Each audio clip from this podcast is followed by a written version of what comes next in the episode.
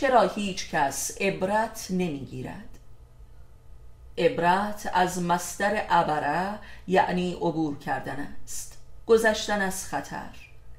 به لحاظی تاریخ بشریت تاریخ مکرر یک حماقت مستمر و فضاینده است تا سرحد جنون و خودبراندازی. بدین لحاظ تاریخ یک دور باطل است.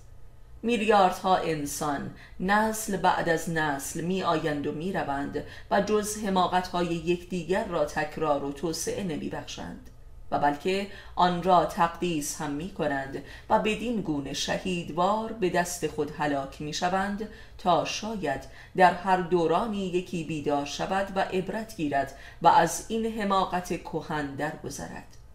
از این دیدگاه فلسفه بقایت تلخ و سیاهی از تاریخ بشر حاصل می شود که می تواند تا سرحد یأس مطلق که همان کفر است به پیش رود و پوچگرایی مهلکی پدید آورد. حتی اگر دارای انگیزه مؤمنانه باشد همانطور که درباره فردریک نیچه رخ نمود.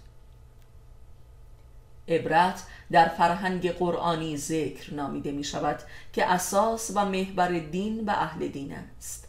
آنکه عبرت نمی‌گیرد یعنی اهل ذکر نیست و لذا خطای دیگران را به شیوه و شرایط و توجیه خاص خودش تکرار می کند چون این کسی در واقع اهل ایمان نیست زیرا مؤمن در فرهنگ قرآنی مستمرا اهل به یاد آوردن مردم و گذشتگان و نیز گذشته جاهلانه خیشتن است و اما راز عبرت ناپذیری بشر چیست؟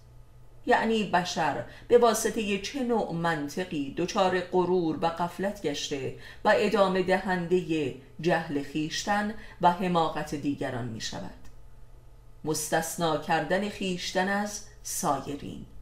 این است آن راز نهان عبرت ناپذیری و کفر و حماقت فزاینده بشر.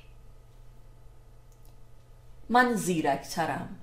من مؤمنترم. من خوششانسترم. خدا مرا بیشتر دوست دارد. این همان منطقی است که مرگ را مختص دیگران میپندارد و به زبان ساده این همان منطق کفر است که همه ما به آن مبتلا هستیم. مگر می شود که من با این هوش و عظمت چنان حماقت بزرگ و واضحی را مرتکب شوم؟ نه. اصلا امکان ندارد که من هم به سرنوشت دیگران مبتلا شوم. هرگز مگر می شود که من آنقدر دیوانه شوم؟ نه هرگز.